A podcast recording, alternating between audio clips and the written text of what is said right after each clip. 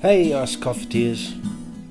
I've put the interview at the start of this episode so you won't have to wade through a load of shit about loads of shit if you've got a sensitive disposition. I don't enjoy most of my bodily functions, but I am conscientious about them, and I know full well that the particular challenges Antarctica poses to anyone who doesn't want to smell worse than they absolutely need to warrant some attention. But my advice for more genteel listeners is to listen to the bit with photographer Sam Edmonds and call it quits. I met Sam during my second contract working the Zodiacs around the Antarctic Peninsula, and I put the hard word on him for accommodation at short notice when my trip to Sydney nearly went to custard. Sam came through for me, and I'm grateful to have workmates who can tolerate accommodating a large marine ecologist at short notice, and Sam did so with grace and excellent food. Meeting and spending time in company with Sam's grandmother, Barbara, was a privilege and a pleasure to boot.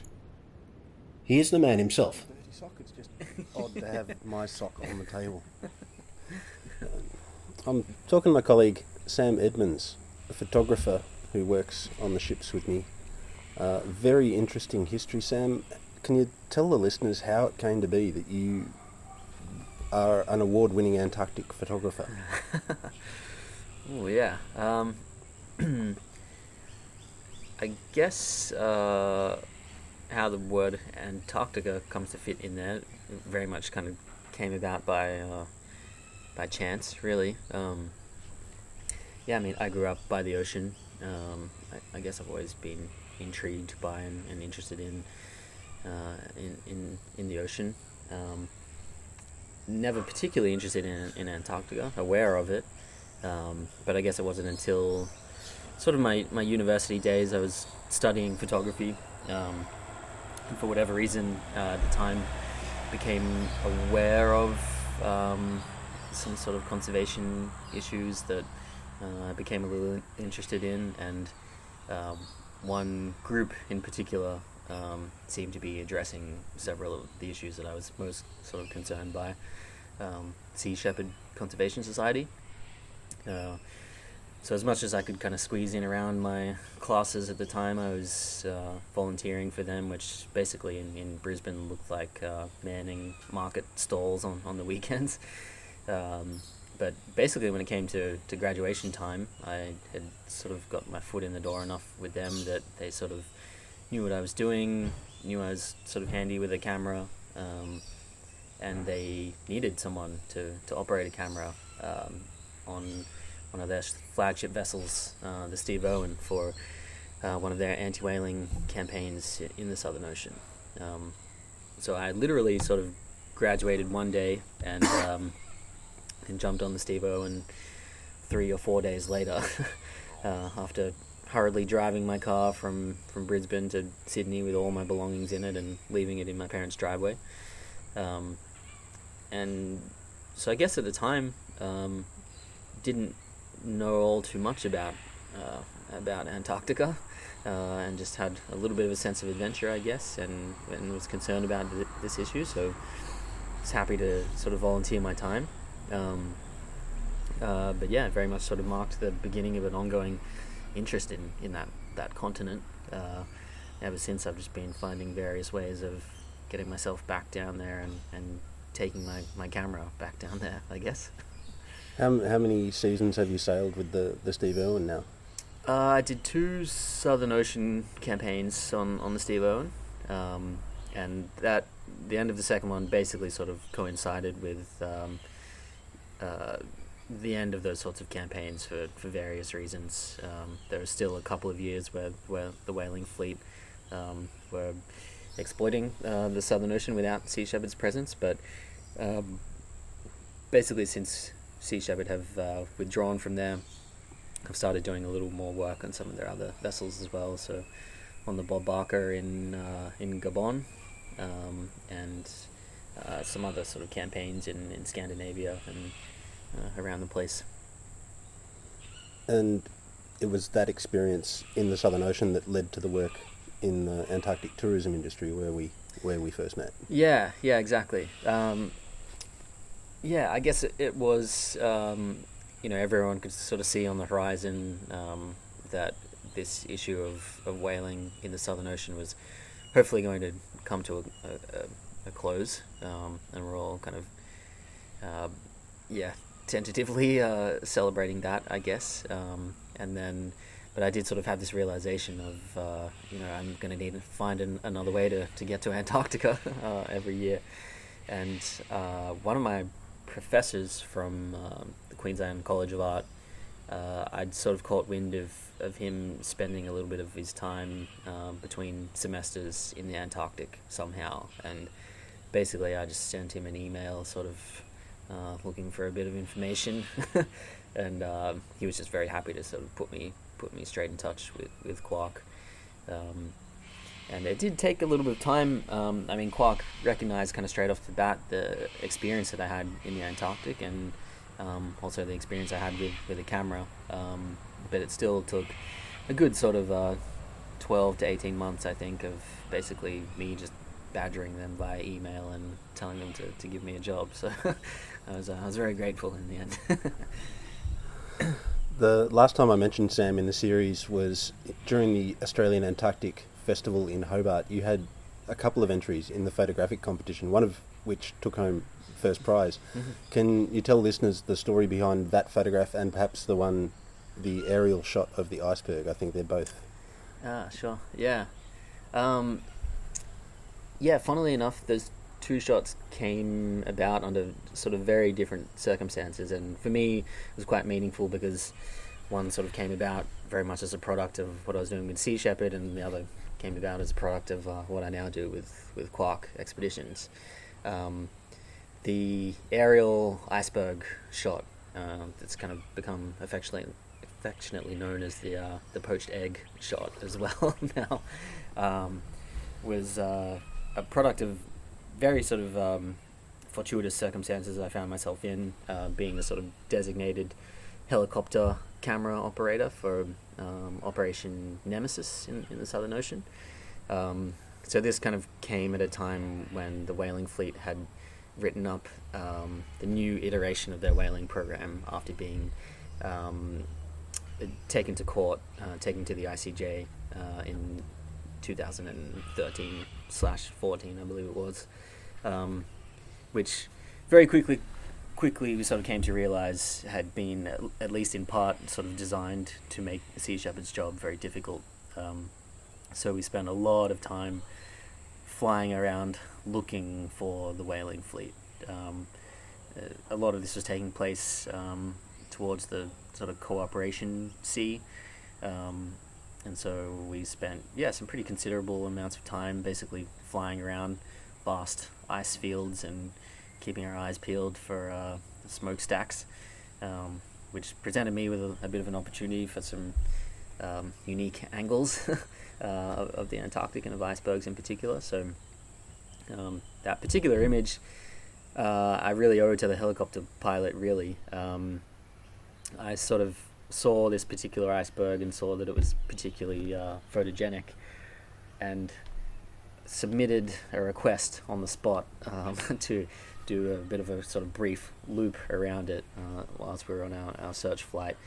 Um, and Brent, the pilot, basically took it upon himself to to put the aircraft into a, a real sort of spiraling bank down on top of this uh, this iceberg, with me on the low side, which really sort of is what affords that sort of formality to, to the shot, that sort of just pure top down. Um, you know, unfortunately, in the, in the, age of drones, it sort of just resembles a, a, drone shot, which I think sort of detracts from the power a little bit. But um, yeah, just sort of one of those one of those opportunities that, that came about. Uh, and then the penguin image, um, very much a product of sort of our our sort of daily routine uh, on a quark vessel. Um, it was at uh, Mikkelsen Harbour at the south end of uh, Trinity Island on the Antarctic Peninsula. Um, and very much a kind of, you know, somewhat of a run of the mill excursion, a split landing at Mikkelsen. Um, I was ashore doing my usual thing, helping people, instructing in uh, photographic discourse.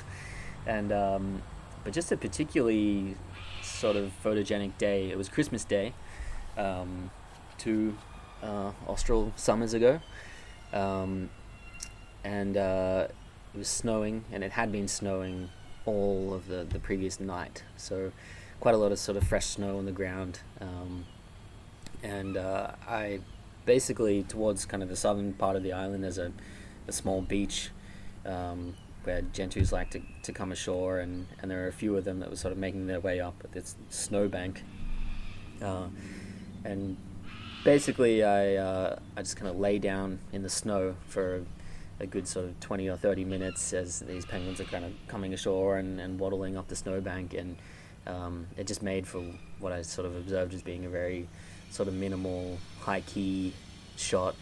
Um, and uh, at the time, yeah, I guess I was just after a sort of a penguin portrait sort of thing. So, um, yeah, I think that it kind of worked in the end, and I think um, the the judges at the, the festival sort of appreciated the, the minimalism of the shot. Yeah. It is, pardon me, it is a stunner, and um, I'm sure I can link to an online version Mm-hmm. for the for the show notes somewhere. The equipment that you're shooting with, can Mhm. you can you tell the listeners what your standard rig looks like? Yeah, it's evolved a little bit over the last um, couple of years. Uh, for a long time, I was a very uh, avid uh, Canon Canon shooter. Um, their DSLRs uh, in particular. So um, I've had owned almost every iteration of the the 5D series, um, and kind of putting on the front of that usually a sort of mid-range zoom like a 24 to 70 uh, and then a, a 100 to 400 uh, as well. Um, the last year or two, that's changed a little bit as I've started sort of migrating towards a, a mirrorless uh, system instead. So primarily shooting uh, Sony cameras at the moment, and um, I so I trained in um, documentary practice mainly, so um, that does make me a little partial to um, to sort of fixed focal lengths as well, and I'm now sort of using mostly um, 50 millimeter prime lenses or an 85 millimeter prime, um, some of which are manual focus only. Uh, and um, on top of that, um, I use a little bit of flash in my practice as well. Um, not not so much around wildlife, but um, again, sort of a, a little bit of a product of my journalist, journalistic and sort of documentary uh, practice. Um, but yeah, I like to keep it keep it fairly simple. Um, yeah, particularly in wildlife photography, you know, you can see some uh, pretty elaborate setups getting around, and I think a lot of the time, it's especially on the Antarctic Peninsula, it's it's sort of overkill. You know, usually there you're dealing with um, pinnipeds or uh, penguins or something that are, uh, especially at certain times of the season, more than happy to come within three or two or one feet of you. So I, I find a, you know, somewhere between a 50 millimeter and a and an 85 millimeter is often uh, more than enough. That migration to the mirrorless cameras is a, a motif among the photographers I know. Is it Mm. is it a weight consideration or are there functionalities that you're finding? Yeah, I think uh, part of it is is to do with weight. Um, for me, that was certainly uh, a factor. Usually, because I'm attempting to wield a, a camera and, and the tiller of a Zodiac at the same time.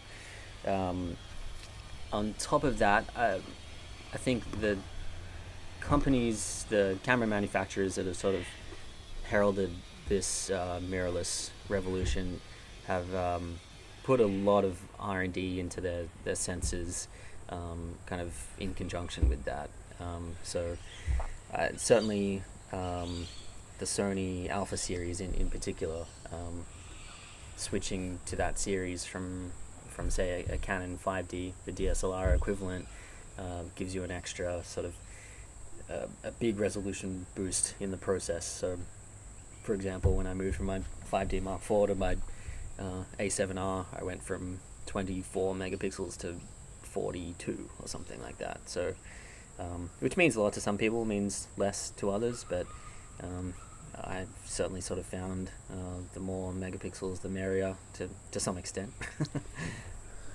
In in that role in that industry, say you've had an eight or nine hour working day out on the boats in the water. How much time is then taken up with downloading and recharging and editing?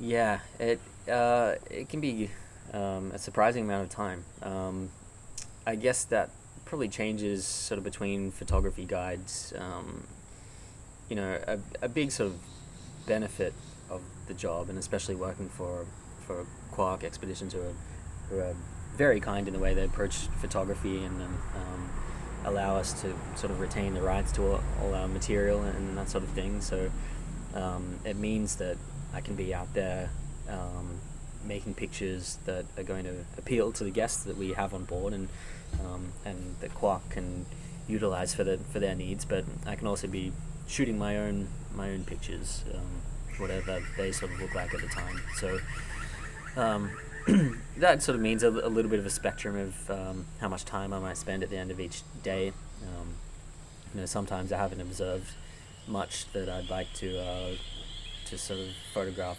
myself, which means I'm, as long as I'm fulfilling my uh, my role for Quark, it might mean an hour or two of, of editing in the evening and um, putting some images towards our, our voyage slideshow or something like that. But uh, on other days, yeah, I will have filled a, a, CF card of images that I'm personally very interested in as well. So then I'll be up until one or two in the morning, kind of staring at the laptop screen. But um, yeah, I, you know, it sort of changes as well. Sometimes I'm happy to just kind of dump them onto a hard drive and, and deal with them later. But a lot of the time, I just can't can't help myself really.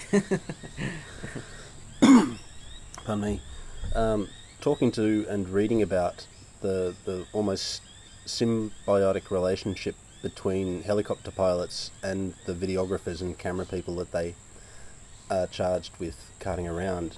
Mm. It sounds like there's a, a, learning curve from both sides of that equation. Did the helicopter pilot that you worked with through Sea Shepherd require much mm. training from you, or no? Um, yeah, I mean you're absolutely right. It's um, it, it is particularly that season I spent um, spending much more time in the helicopter was um, a very steep learning curve for me. I think for the for the pilot as well. Um, yeah, certainly there's this sort of uh, a real need for very thorough sort of ongoing uh, communication uh, during during the flight, especially in that context where we're sort of you know we're doubling up on, on so many roles. Um, you can only kind of squeeze so many kilograms into a, a, a an R forty four, um, especially when, when flying in somewhat cold uh, temperatures.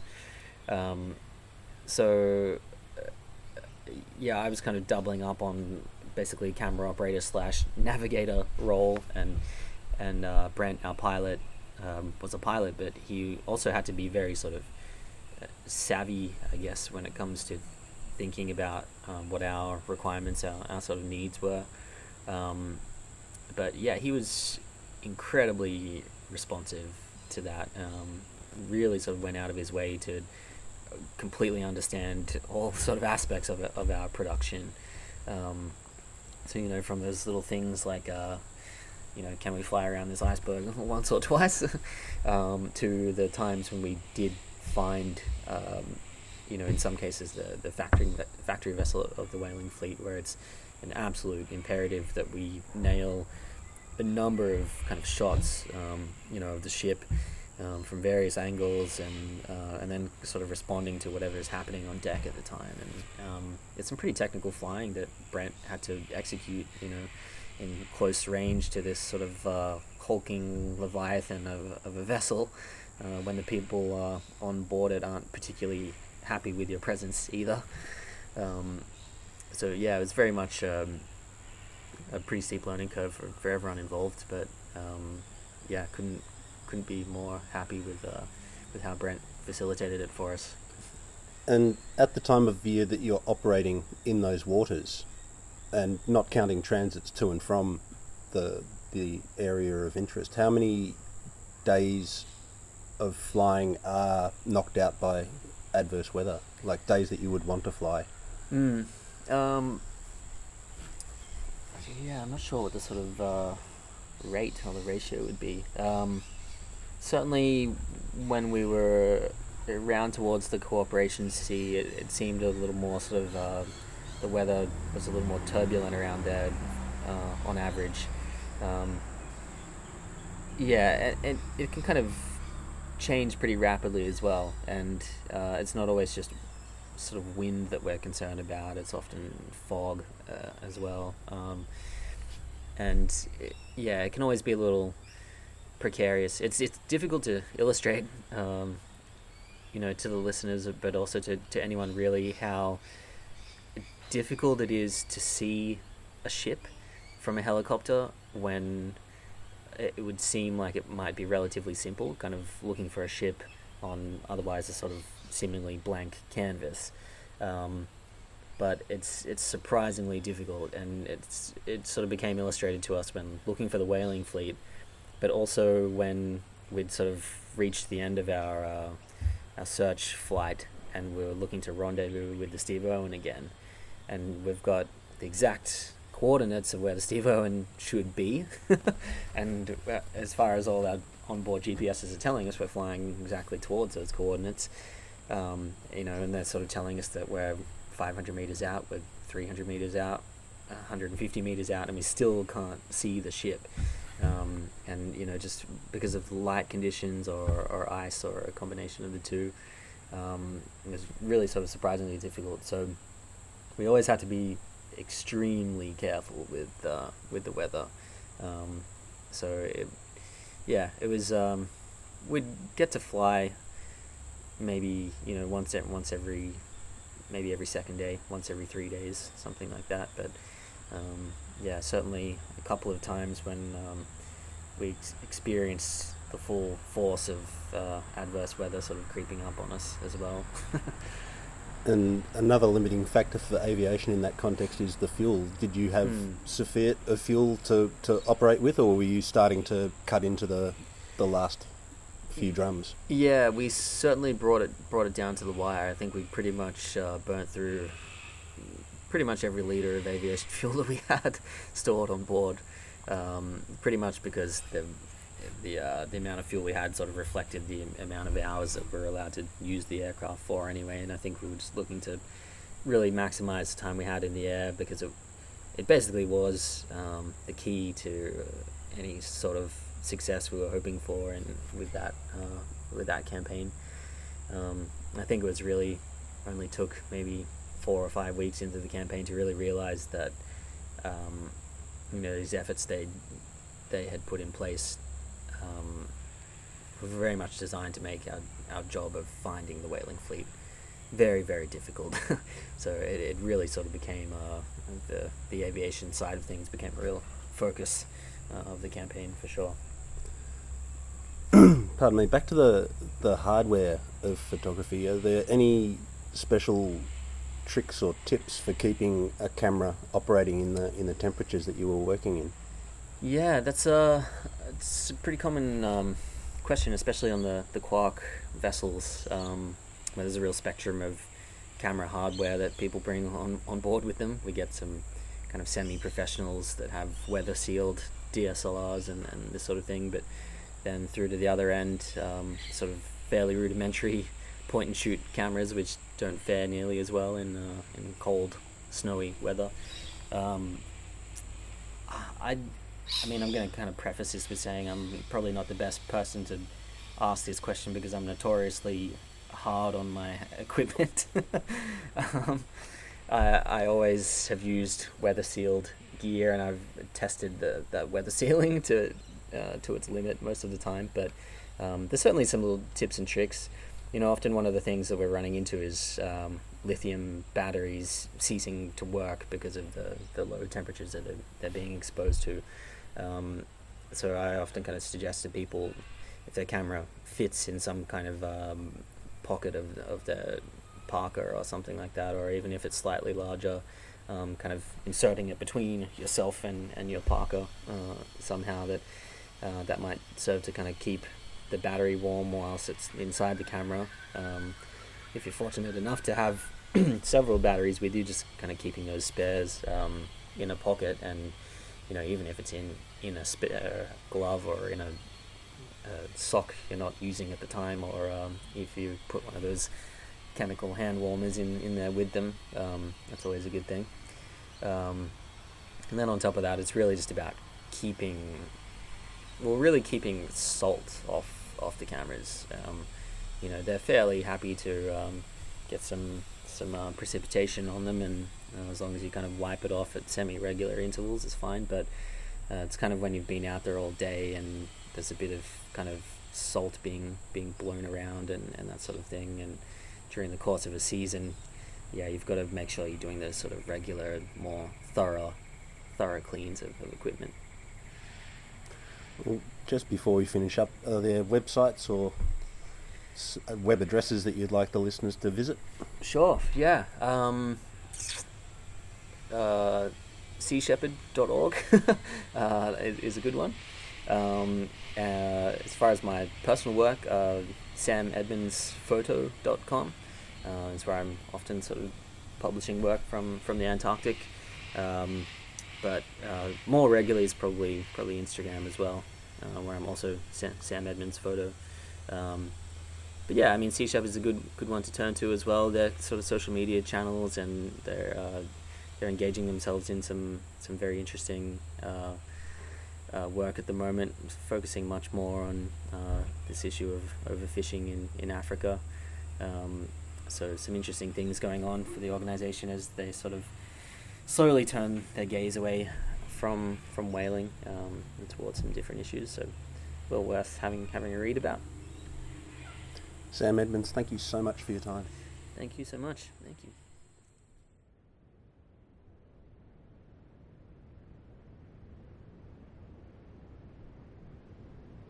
Ah, yeah. Now, taking the piss and slinging shit. In the early days of Antarctic exploration, shipboard accommodations, recommodes, tended to be a seat over the bulwarks, with all wastes falling direct into the sea. I noted that some crews on some ships in really poor weather turned to the bilges as their sewer of last resort, but the resulting outbreaks of fecal oral diseases made the phrasing correct in more ways than one, with many crew dying of diseases we can keep under control if people aren't shitting in their own nests. Once people started going and staying ashore in Antarctica, the plumbing remained simple and sound so long as people were able to reach the facilities. Notable exceptions being Campbell's troglodytes at Inexpressible Island in 1913, whose miserable winter in the snow cave featured many uncontrolled evacuations while in the sleeping bags. A hole in the snow with a seat over the top served most small, short term land bases well, with sanitation and odours taken care of by low temperatures.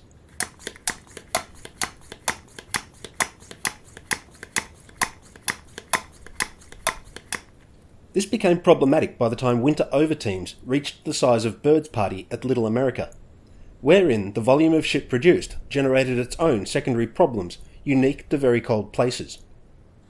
The turds froze so quickly that nothing that went into the pits settled under its own weight, and fascinating and disgusting turdsicles grew like leafless, aphotic trees, requiring weekly smashing apart by those who lost the weekly poker tournament, reaching into the pits with a task dedicated pry bar to prevent the excremental structures reaching the seat and rendering the facilities useless. I visited Base W, a late 1950s era Falkland Islands Dependency Survey base on Detaille Island in early 2018.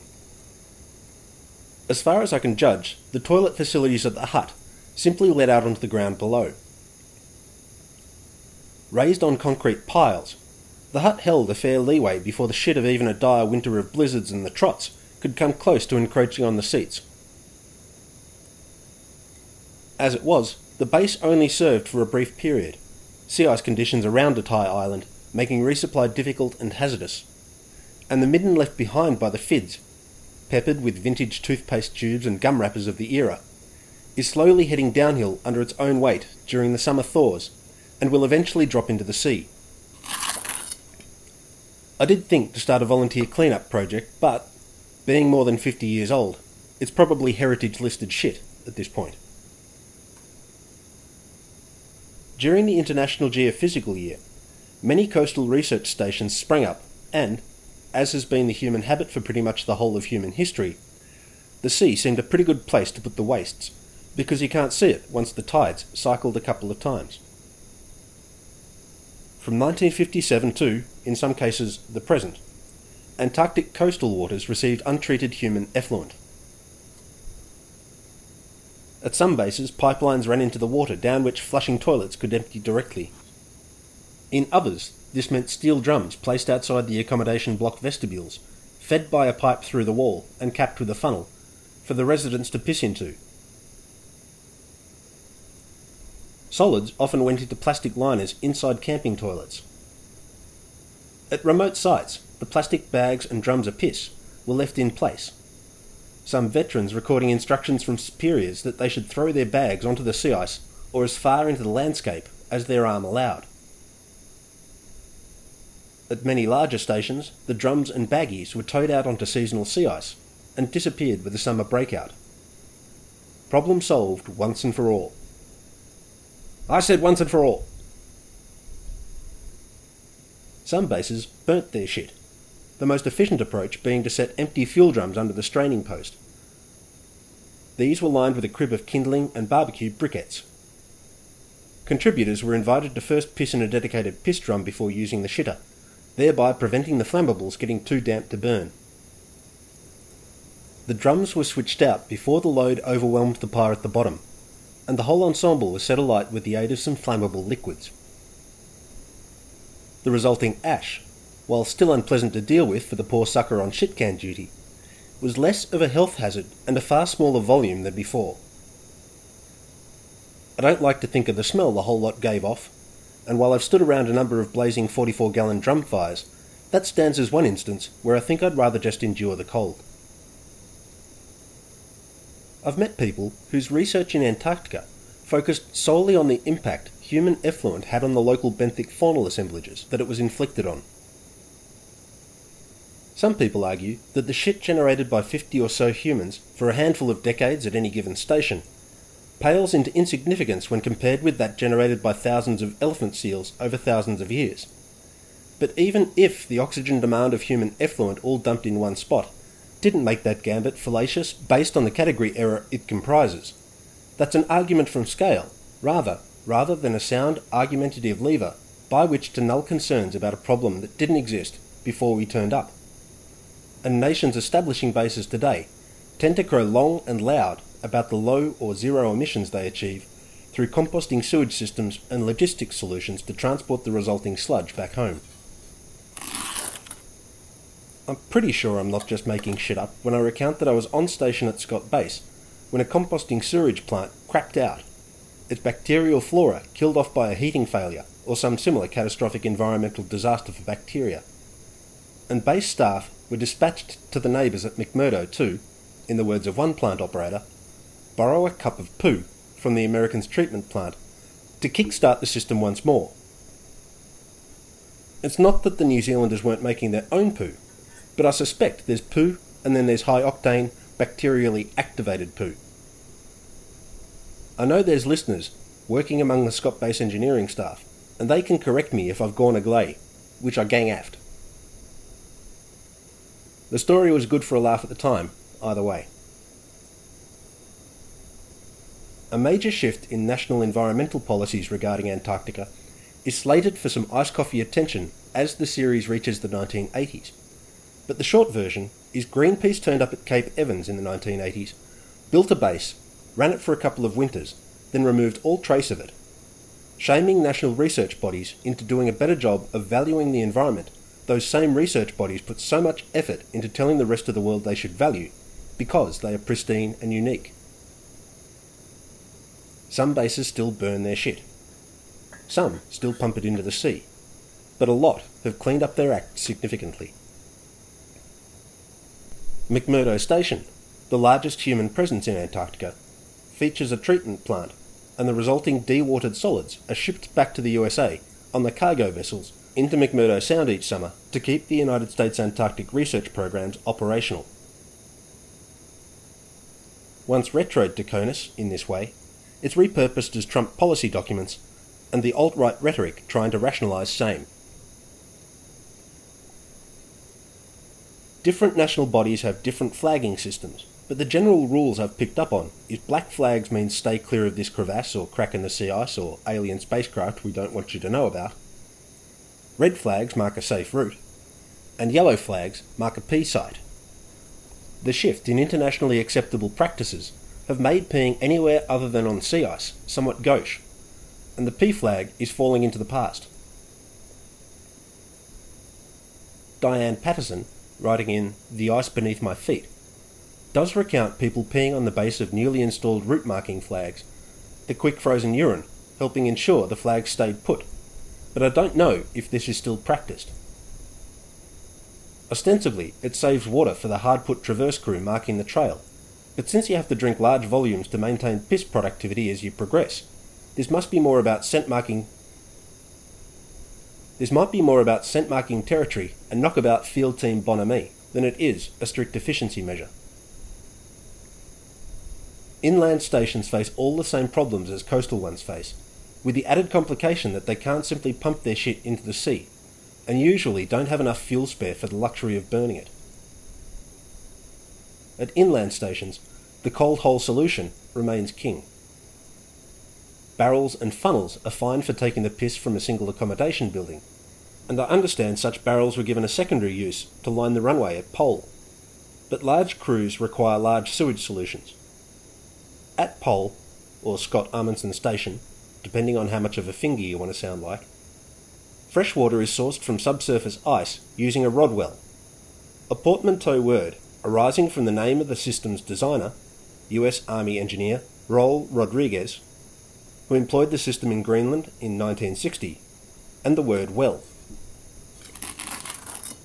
Rodriguez's system pushes heated water, steam was used in Greenland, but the ice there was warmer, into a drilled hole. The heat melts the water at the bottom of the hole, and the cool water, comprising the water originally sent down and the newly liquid water it melted, is drawn out, leaving a teardrop shaped vesicle in the ice into which more hot water is pumped. Rodwell systems work well enough, producing a roughly 30 to 1 ratio of water brought to the surface per unit of fuel used. And the system hasn't changed much in the 60 years since its invention but it's not an infinite source of water. Eventually, the cavity in the ice becomes too large for the process to work efficiently, and the operators have to up stumps and move the rig to a new site. The cavity then becomes the storage space for the Poley's wastes, referred to locally as the sewage bulb. This is also not an indefinite solution, and the first such bulb filled up and began to spill shit into the subsurface utility corridor known locally as the utilidor, that the Poleys used to house their cable runs and plumbing. Engineers and plant operators to the rescue. New tunnels, new bulb, same old shit.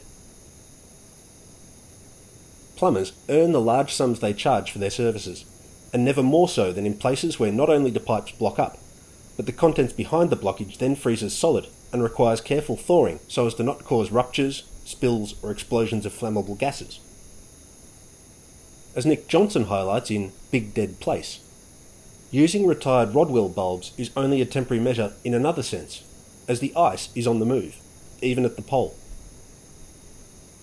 The big brown boluses will eventually reach the coast, and I, for one, really don't want to be there when they do. Glacial carvings can be frightening enough when they're only made of water, the thought of drowning under a literal wave of shite, or bleeding out from injuries received from a lump of frozen shit shrapnel, put a lot of other unpleasant ways to die into perspective. Taking care of business out in the field has seen some ingenious innovations. The simplest is keeping the floor cloth separate to the tent inner lining.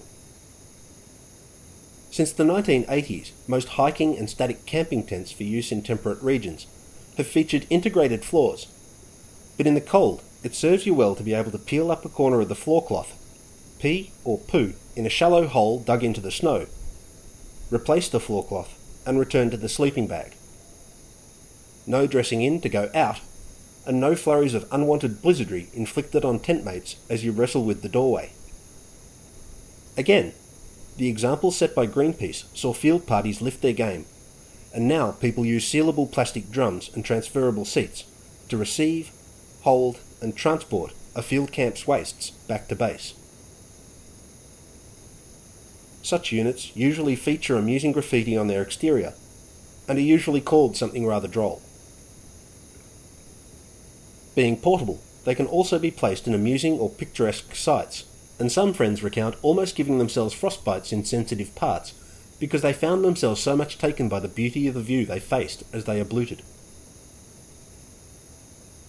The general concept today is that you only take photographs and leave only footprints, and this includes not writing your name in the snow. Piss is generally expected to return to base with you, and personal pee bottles are part of the field kit assigned to field party members. People tend to sleep with these inside their sleeping bags, so they don't have to wrestle in and out of their bedclothes to make use of it, or even get an arm free to reach for it. The pee bottle also stays in the sleeping bag, lid screwed on firmly, to prevent the contents freezing, which could render the unit useless if the contents were in contact with the lid as the piss solidified, perhaps later leading to the owner spending a miserable few hours thawing out the bottle of icy piss with their own body warmth and nursing a full bladder in a sessile but tense race against time and thermodynamics.